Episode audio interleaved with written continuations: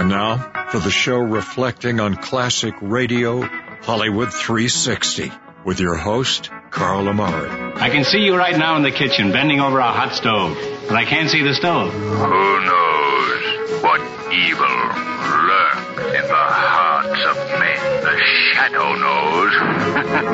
Would you mind telling me whose brain I did put in? Then you won't be angry? I will not be angry. Abby someone. Abby someone. Abby who? Abby normal. What do you do, Carl? Carl is a inventor slash entrepreneur.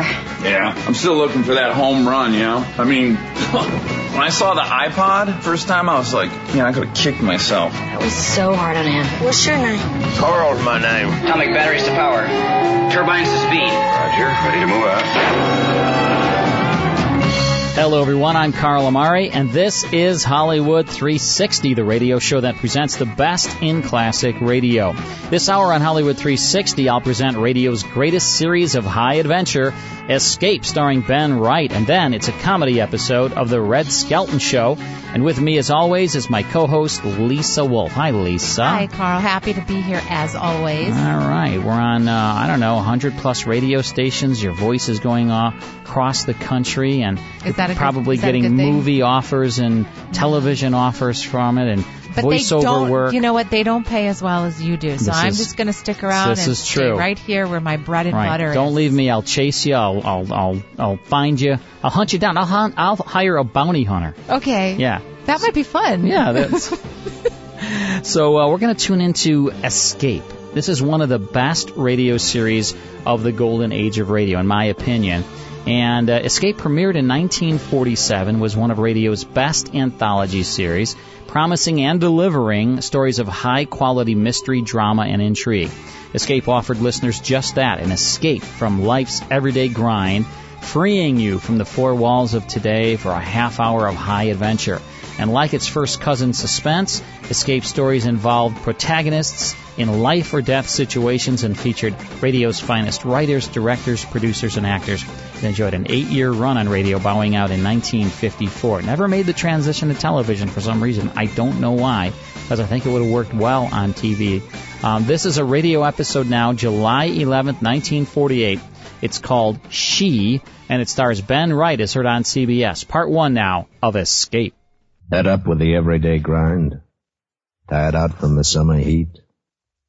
Want to get away from it all? We offer you Escape. Escape.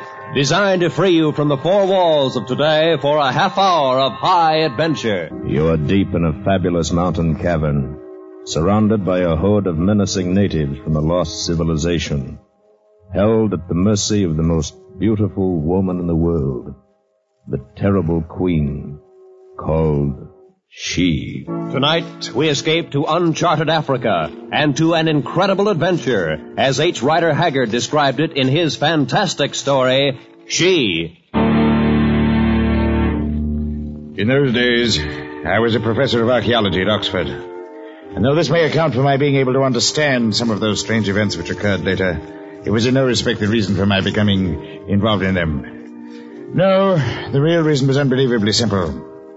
I walked through the caves of the dead in the terrible and ancient city of Kor, crossed the awful abyss and looked upon the flame of life, only because I was one of the ugliest men in England. Because of my appearance, I had made few acquaintances and only two close friends. Roger Vincy first, and following his death, his son, Leo, whom he left behind. And it was that friendship which brought Leo Vincy to my chambers off the quadrangle, late in the evening of the day he became 25 years old. Today was the first I knew of it, Holly, when the attorneys called me in. Yes? They said father instructed them the week before he died to give me the letter and this little bronze chest on my 25th birthday. Strange. I mean, the chest. Designs on the lid show Egyptian influence. It must be very old. Well, according to father's letter, it contained something over 2,000 years old. Really? Must have considered it rather important. He's closed the cover with a lead seal. Yes, so I see. At any rate, Holly, the letter doesn't tell us much. Suppose we, uh, suppose we see what's inside. All right. I have a geology hammer here somewhere, my boy. Uh, oh, here we are. A chisel, Now, you hold it in place on the table here. Uh-huh. Go ahead. Ah, there, it's pulling loose. Yes. Ah, I did it. Well, here goes. What the devil is that? Why, it's a clay tile, an old Egyptian writing tablet. Yes, it's the kind used about the time of Nectanebes, around 340 BC. But the writing on it, it's not Egyptian. It's Greek. Yes, and parts of it are broken away. Oh, it'll take some time to translate this, Leo. But father apparently did it, Holly, according Oh? to this paper. Listen, here's his translation. Read it. I, Amenartes, wife of Callicrates, say this to you, my son. Forced to escape the wrath of the great Nectanebes, Ah, I thought so. your father and I fled southward across the waters and wandered for twice twelve moons upon the coast of Libya. that- That's the old name for Africa, you know. Ah, that faces the rising sun. And there by the mouth of a river where stands facing the sea a great mountain carved like the head of an Ethiopian. What is it? Ah, uh, uh, nothing, Holly. It, it, it goes on. Uh, following the river, we soon fell among. There's a row of asterisks That here. must be one of the places where the tile's broken. Go on, my boy. Uh, to a hollow mountain where a great city once stood, and to the terrible caves of which no man had seen the end, and and to she who must be obeyed. She who must be. What's wrong, Leo? I don't know, Holly. There's something familiar about that name, but I've never heard it before. Strange. Well, well, come on, get on with it. She who must be obeyed, who did lead us by awesome ways to the place where the great pit is, whose voice is like thunder. And she did show to us the rolling pillar of life, and did stand in the flames. And she spake unto my, and there's a large fragment missing here. Oh, heavens. There isn't very much more. Picks up, uh, carried far away on the ships where I gave birth to thee, and came hither to Athens at last. So I say to thee, by these things which I have told, seek out this place. Nor stay thy will until thou hast the secret of life for thyself. Sit then on the throne with the Pharaoh. And that's all, Holly. Now what's it all about?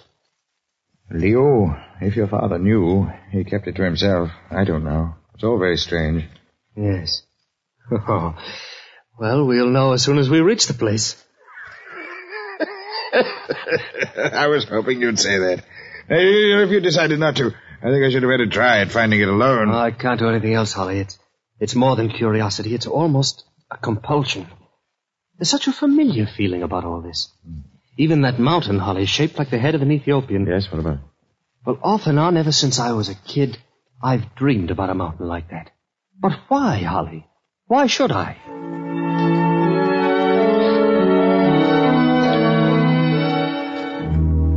That was the beginning.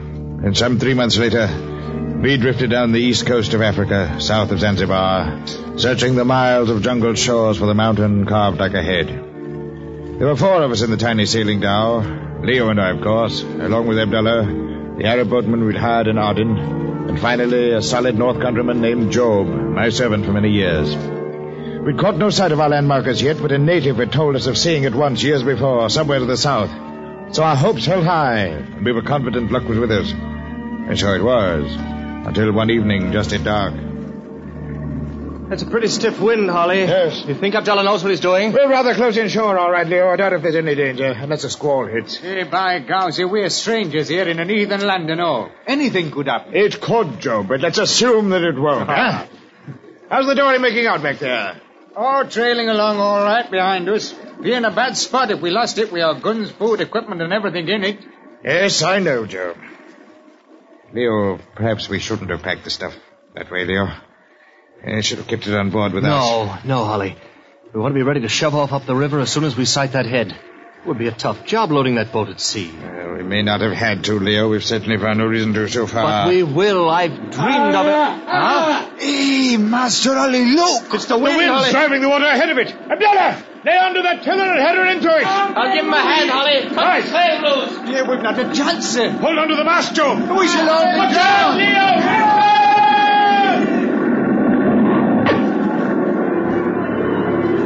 The great wave plunged over us, tore away the dory, swamped the dhow beneath our feet, and hurled us headlong into the foaming sea. Half smothered, fighting to stay afloat, Borne shoreward by the driver of the Tempest, we were tossed at last, one by one, up onto the rain-swept beach.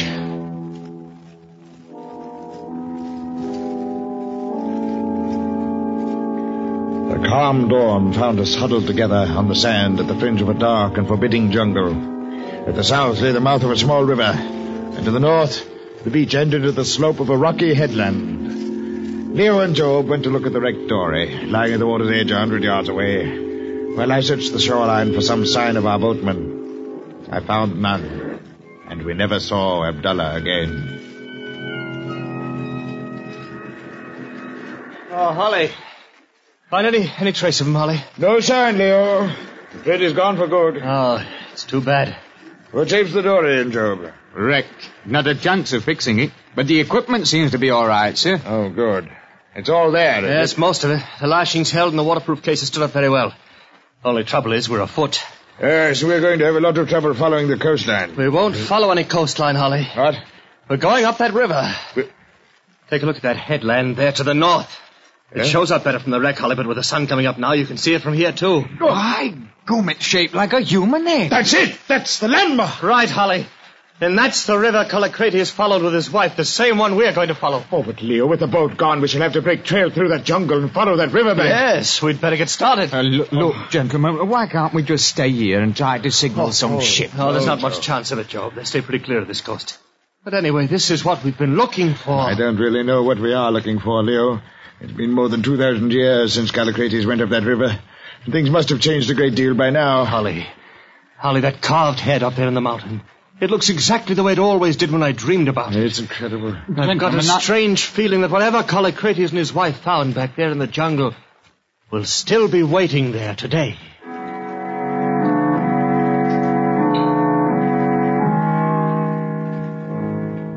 For five hot, steaming days, we pushed inland through the jungle, following the banks of the muddy river. Mile by mile, the creeping undergrowth became more dense. The river shallowed and became sluggish, and the swamplands began to stretch out from the low banks. Foul pools and stagnant lagoons full of soft black mud covered over with a green scum made every step a hazard. Crocodiles slid away at our approach, and bright-colored snakes glided out from underfoot. Mile after mile, we forced our way through those evil swamps, each mile more difficult. And finally came the morning of the sixth day.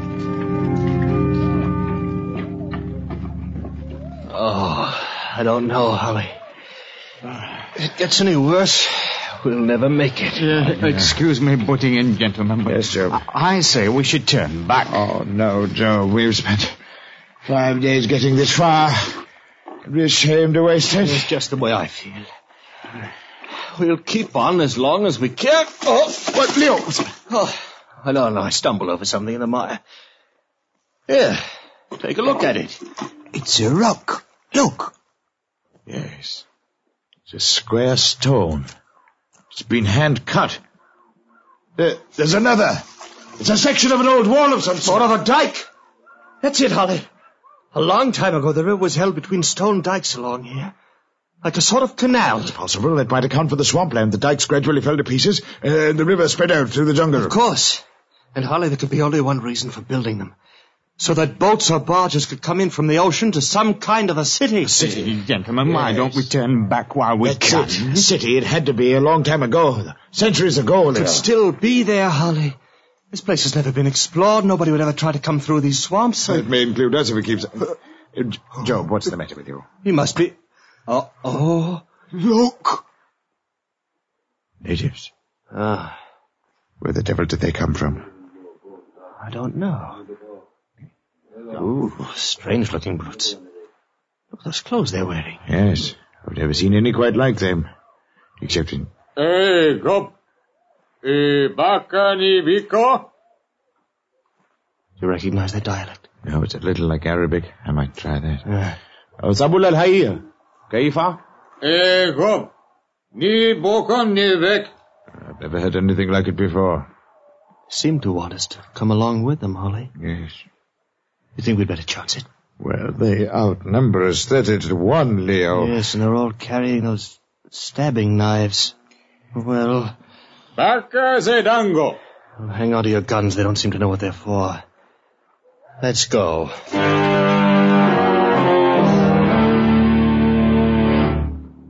Our strange escort moved rapidly ahead, twisting and turning as they followed some well-remembered trail of their own. We rested during the night on a hummock of dry ground, and then struck out again at dawn. It was late afternoon when we left the swamp, and climbed up a long slope to the foot of the rock-walled mountain. Reaching its base, we entered the mouth of a great cavern, and a short way inside, we led into a small side chamber, carved from the living rock and lighted by a reed wick floating in a jug of oil. And then the strange natives went away and left us, and we sat about on the floor, trying to plan some course of action.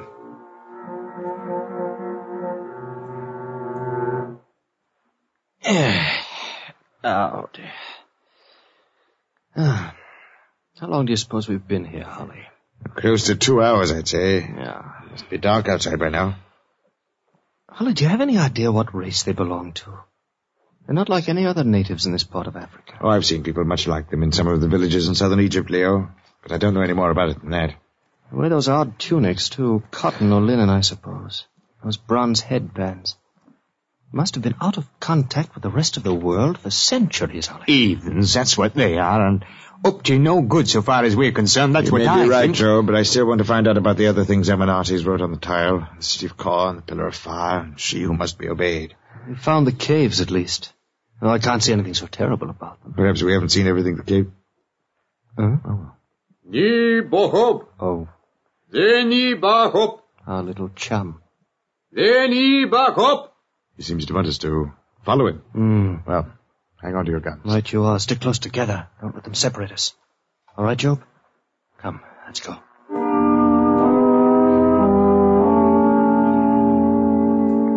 Our strange guide led us along the twisting, branching passageways, lighting our way with a flaming torch that threw weird shadows on the walls of solid rock. Now and then we passed side chambers lined with long rows of stone slabs. And then I saw that each slab held the sheeted figure of a human body. And I realized these caves were one vast crypt filled with the mummified bodies of some vanished race. Gradually, as we moved on, a most remarkable sound began to grow louder, made up of the guttural voices of a crowd, the throbbing of drums, and the moan of some strange musical instrument.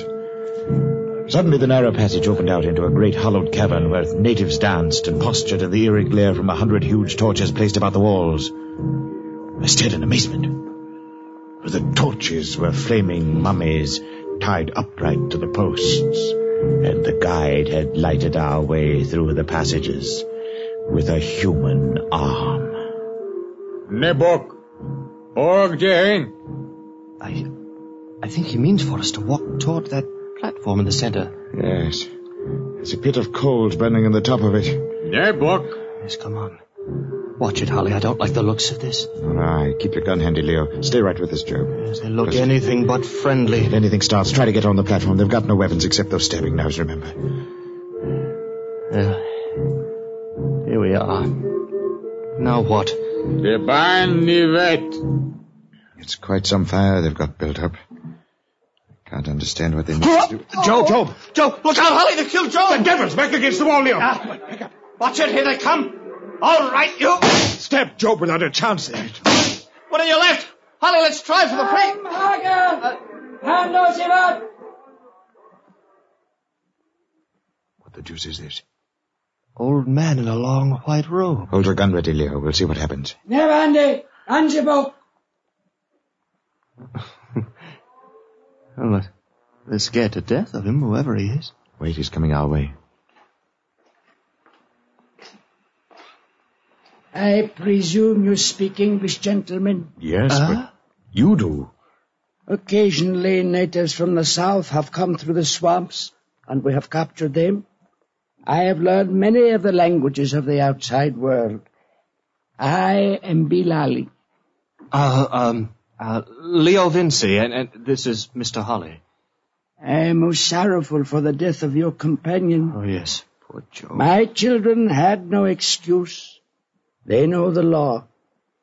From now on, you will be allowed to complete freedom. No white man is ever to be eaten. Eaten? That is what would have been done to you. But rest assured, her law is just, and their punishment will be swift. Whose law? That of she who must be obeyed. Holly! This is it, Holly. We're still on the right trail. She has demanded your presence. I have come to take you to the place where she is. Tell me, Bilali, who or what is this she who must be obeyed? A goddess? A queen? A white woman? I could not say, my son. I have never seen she. Come along.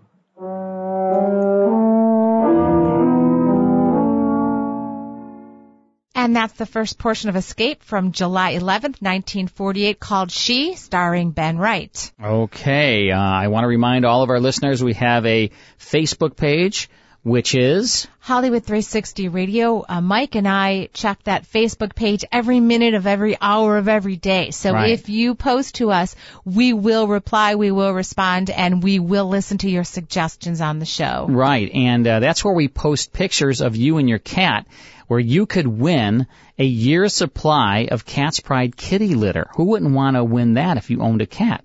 Tell our listeners what they need to do to join this drawing. Yes, we are dying to give away a year's supply of Cat's Pride kitty litter. All you need to do is send in a picture of you and your cat with your name and cat's name, city and state to Cat's Pride Photo at gmail.com. Each and every month, at the end of the month, we have a drawing and we give away a year's supply of kitty litter to one lucky winner. And that's all sponsored by Cat's Pride. Right, so 12 people win in a year. I did that, the math. Yeah, that was pretty good. I, you know, listen, I didn't So- get my uh, The my higher degrees for GED nothing. for nothing, you know. So the end of February, we will have a brand new winner, and uh, we are excited to get your pictures as well. Cat's Pride Photo, gmail.com. All right, let's take a quick break here on Hollywood 360. When we come back, it's the conclusion to Escape with an episode called She. Don't go away. More Hollywood 360 after these important messages. Now back to the best in classic radio on Hollywood 360. Now to the conclusion of Escape from 1948, called She, starring Ben Wright. Again through those tortuous passages. Two of us now, with kindly old Bilali leading the way. Until they left us alone at last in a large chamber hung with brilliant colored silks, fitted with soft divans, and lighted by crystal lamps. We stood there several minutes, not speaking, wondering, when suddenly the curtains across the doorway parted and a most amazing figure stood before us. It was swathed in folds of filmy white draperies, with soft, gauzy veils covering even the face and hands. I bid you welcome to the city of Kor, Callicrates and friend of Callicrates. I, uh, I, I, I'm not Callicrates. I, I'm Leo Vincy, and, and this is my friend, Mr. Holly. Leo Vincy. Vengeance. No matter, you will understand. Are you... I am she. We, you must forgive us if we find it difficult to understand this. What is all this? The, these caves, the natives. What is Kor? Kor is a great city that rose up and then died many thousand years ago. These are the caves of Kor. The city itself stands farther on, in a huge crater at the heart of the mountain. Are you a descendant of Kor? I came from another place, far away, and Kor was dead long before I found it. The natives know me as a fearsome figure in white, and they obey me. They have never seen you. No, Holly. Not one of them has ever seen behind these veils. It's amazing to think that Callicrates must have been here in this same place over 2,000 years ago. 2,287 years ago. Callicrates died in this very chamber. You you speak as though you saw it happen. I did see it happen. I killed him. But you couldn't. That was over 2,000 years ago. Yes. And at that time I had been here in Kor for more than 500 years. Impossible. How do you know? You haven't seen me. But then you claim to be immortal. Yes. As he could have been had he stepped with me into the flames of life. As you can be my Callicrates, if you so choose. I, I, uh, I hope you'll forgive me, but I, I, I can't believe anything so fantastic. Is it proof you need? Proof that I once did an evil act in anger and paid for it by waiting alone through all these centuries? Proof that my waiting is ended now? Then look upon it behind this curtain. A mummy. A mummy like those out in the caves. But look at the face. Leo, it's you. That's you lying there. That is the body of Callicrates, whom I loved, and whom I killed in anger when he refused to leave her and stay with me to become immortal. His wife Amenartes fled across the mountains and later gave birth to his son, your ancestor. Then, Leo, that clay tile has been handed down in your family for over twenty centuries. I have paid for my sin, and I have waited, knowing that someday my Callicrates would be born to me again, would come back to Kor and find me. It was as though I had to. I dreamed of that carved mountain before I'd ever seen it. And your name, she who must be obeyed. It struck some chord in my memory the first time I heard it. It is your heart that must be obeyed now, my beloved. The decision is yours whether to leave me once again now that you have found me, or to walk with me into the pillar of life, to love me, and to become immortal. Yes. I feel somehow that this is the ending of something I've been moving toward all my life. Leo. Oh. But, but it isn't possible. Immortality. And how can you love someone you've never seen? Then you shall see, my beloved. I've worn these veils for you, and for you I... Look. Oh. The soft veil slid off from her shoulders, and she stood revealed before us, the most beautiful woman the world has ever seen. Will you leave me now, my Callicrates, or come with me to the flame of life? I'll go with you anywhere. Anywhere.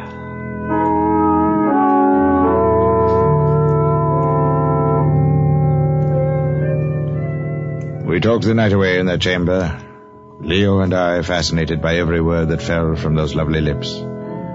She talked of the hidden knowledge of ancient lands, sang softly of her thoughts in rhyme, and spoke once again the words of long dead poets, forgotten by the world. She made us believe in her own immortality and in ours to come. And before dawn, Bilali with us, we followed her madly and joyously through the dim and dusty passage that led to the flame of life. We came to a great abyss with a narrow ledge crossing over it like a rainbow rock. There Bilali waited, and we three went on alone. At the sight of the awful depths beneath us, Leo and I shuddered in spite of ourselves and moved carefully step by step. She never hesitated, but swayed along gaily before us like a feather borne on a breeze. Finally, we stood in a vast circular chamber, a great bubble in the earth's crust, whose walls were shining black basalt. Holly. Yes? I see there by the wall. Looks like the body of a man. An old philosopher, my beloved, Oh. who came here many centuries ago. He sat and watched the flame and could not decide whether he should become immortal. Finally, he died. And you? Have you never regretted becoming immortal? I could not have waited for Callicrates, Holly, had I not been immortal. But you, Leo, perhaps you have doubts. Immortality will not even be long enough with you. Where is the flame? Listen. Even now it approaches. It advances and then retreats, a never-ending cycle of life. It has moved along its path through this cavern since the beginning of time. Holly, look! Do not fear it, beloved. See, this time I will step into the flame alone. And when it comes again, you may join me. It's like the fire of the sun and the dust of a million diamonds. As the great and terrible pillar of flame approached, she threw off her veils and opened her arms to it, and the eternal fire flowed over her.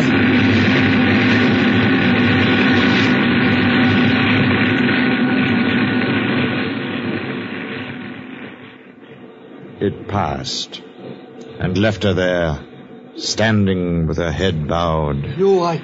Are you all right? It didn't harm you? No, my beloved. Can one find harm in the flame that created life itself? Do you believe that... What? That What's wrong? I, Tell me what's wrong. the flame was different somehow. Now that Callicrates has returned, the curse of everlasting life is lifted. Leo, she's aging. Growing old. No. I, Oh, no. I do not. If I go, search for me. Search. Merciful heavens. Oh, no. No. Even as Leo's hands reached out to touch her, they closed on a dry heap of soft, gray dust.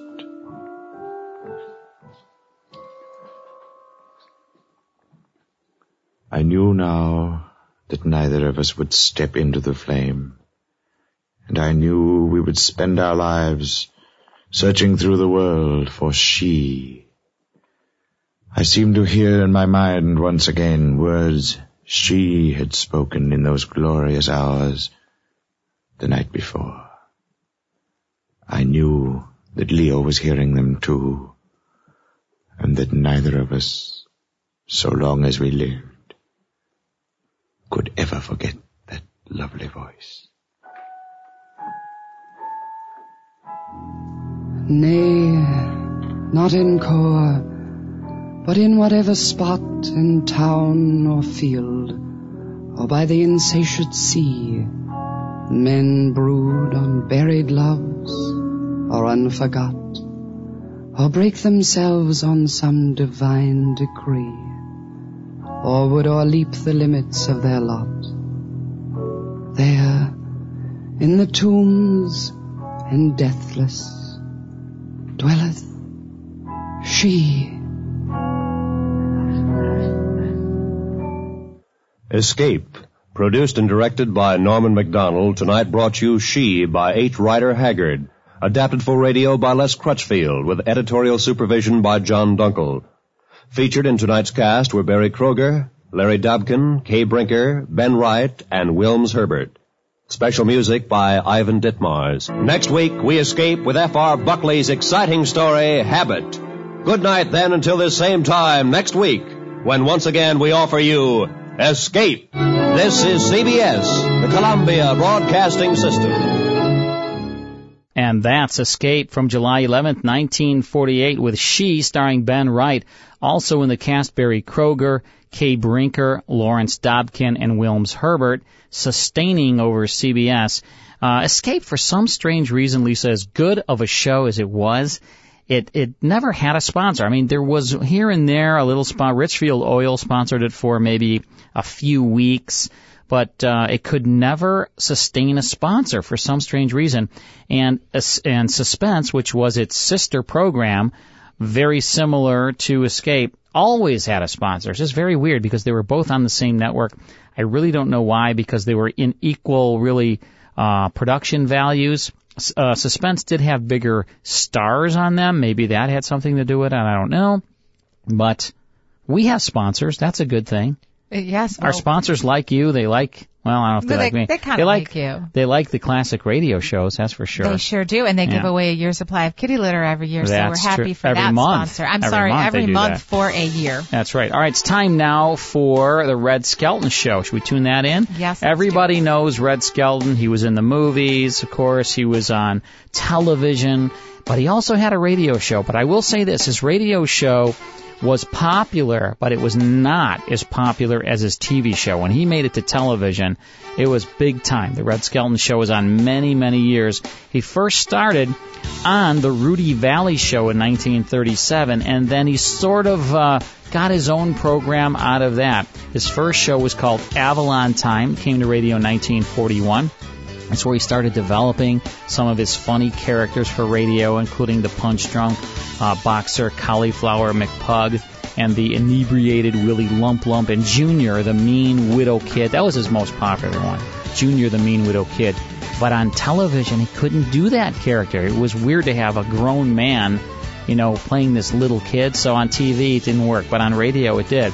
And of course, he, he, he did many, many years on television and in the movies, so everybody loves Red Skelton. Let's tune this in now. Let's go back to May 9th, 1944, a show called Swimming part one of the Red Skelton Show. The Raleigh Cigarette Program from Hollywood, starring Red Skelton.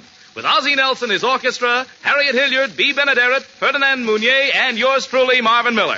And now we bring you MGM's popular comedian and the star of our Raleigh Cigarette Show, Red Skelton.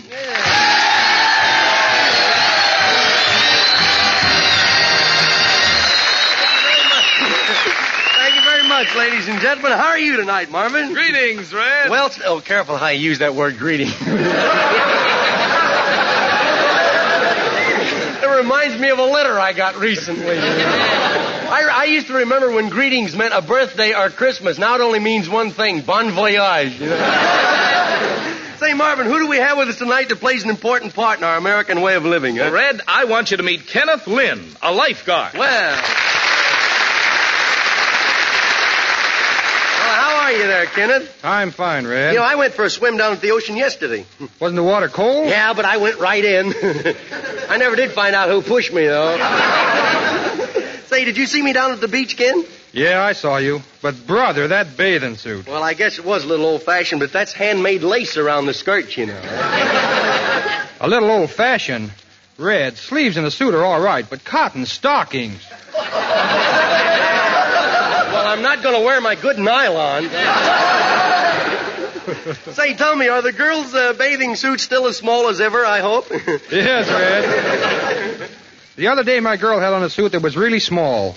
In fact, she went back to the locker room three times to make sure she had it on. really? well, I wouldn't get mad over a little thing like that. Truthfully, uh, truthfully, uh, tell me, how do I look in a bathing suit, huh? Like an ad in a magazine. You mean Charlie Atlas? No, the one that says, give this boy vitamins. You know, in my day as a swimmer, I did exhibition diving. You know, I once I climbed a, a hundred foot ladder, walked out to the end of the diving board. Then what? You know, it's harder to climb down a ladder than it is to climb. I did. I did a swan dive once, so graceful that a swan looked up and he says, "It's all I."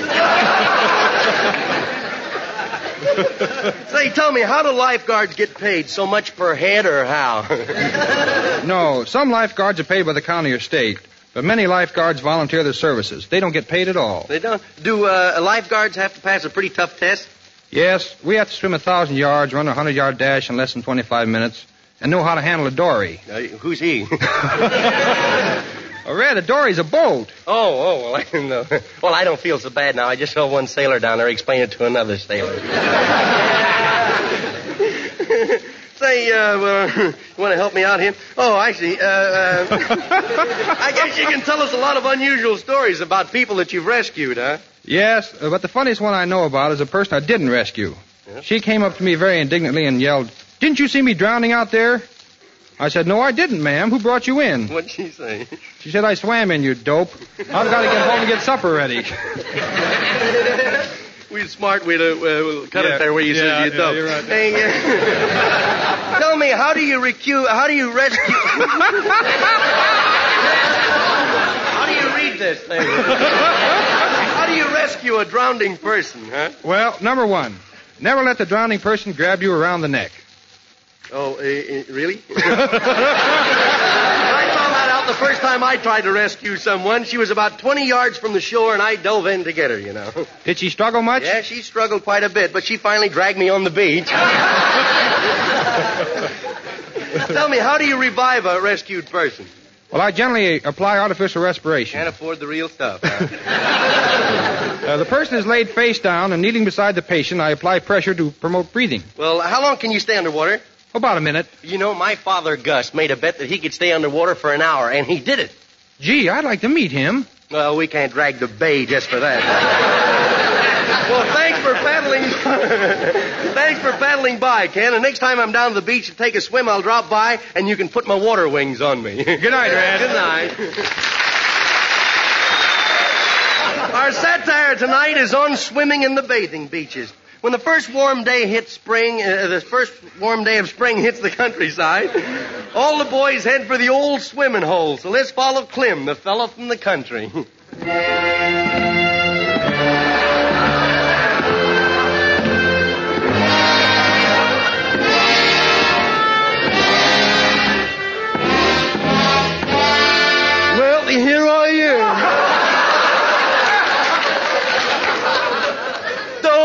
a beautiful morning.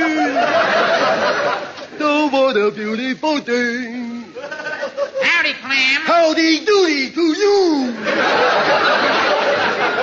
How are you there, Mr. Pickens? Say, how do you stand the draft these days? Well, I ain't standing it no longer. I'm just sitting and waiting. Say, Clem, uh, you don't know where there's any good fishing around here, do you? Yeah, over at uh, George's Creek. Well, that's pretty far, ain't it? Well, it seems farther than it is, but it ain't. Uh, where are you heading? I'm going swimming. Why, can you swim? I don't know, but I'll find out when I get in the water. That's too fast for him. He didn't get it. Well, truthfully, Clem, I didn't want it. well, I've got to go down to the Republican Club. I've got to go down to the Republican Club and find out what the Democrats is getting blamed for today. Take care of yourself, Clem. Okay, freaking there. Do do the old swimming hole. Down at the old swimming hole. The folks all think I'm cute. Cause I take off my clothes and swim in my longies cause I got no bathing suit. Well, there's the old swimming hole, boy. Ain't that inviting? It's so calm and stagnant. Look at it. Oh, boy, look, a bathing beauty. Hello, Clem. Well, dee dee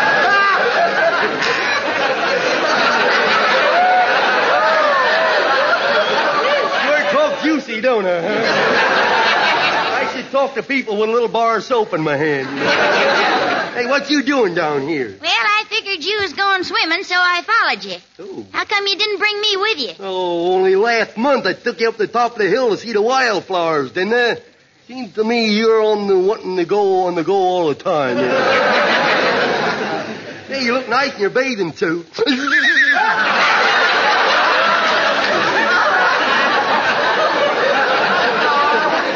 So I've been told. you? Fella named Hurrell wants me to pose as a model. Hurrell, you say? Well,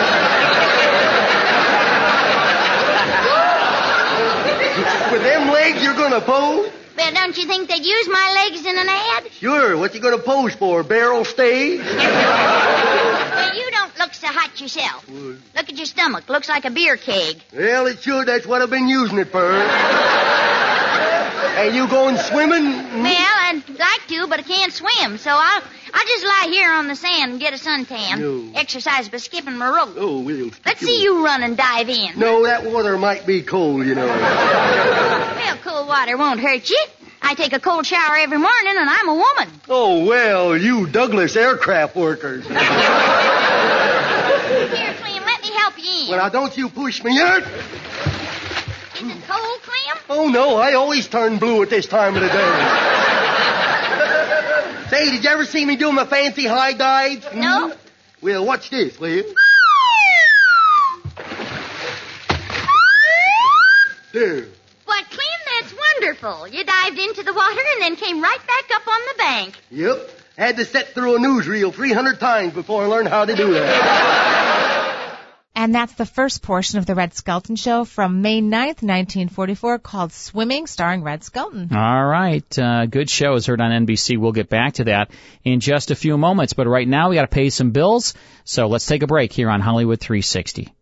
And now back to Hollywood 360 with Carl Amari. In our next hour here on Hollywood 360, Lisa, we'll tune into the conclusion to the Red Skelton Show from 1944. Then we are going to listen to a terrific episode of Suspense starring Edmund Gwenn. Remember Edmund Gwenn? He played Kris Kringle in Miracle on 34th Street, and here he is in a good mystery uh, on Suspense. So stick around. Don't go away. Lisa and I and the whole gang will be back here in our fourth hour.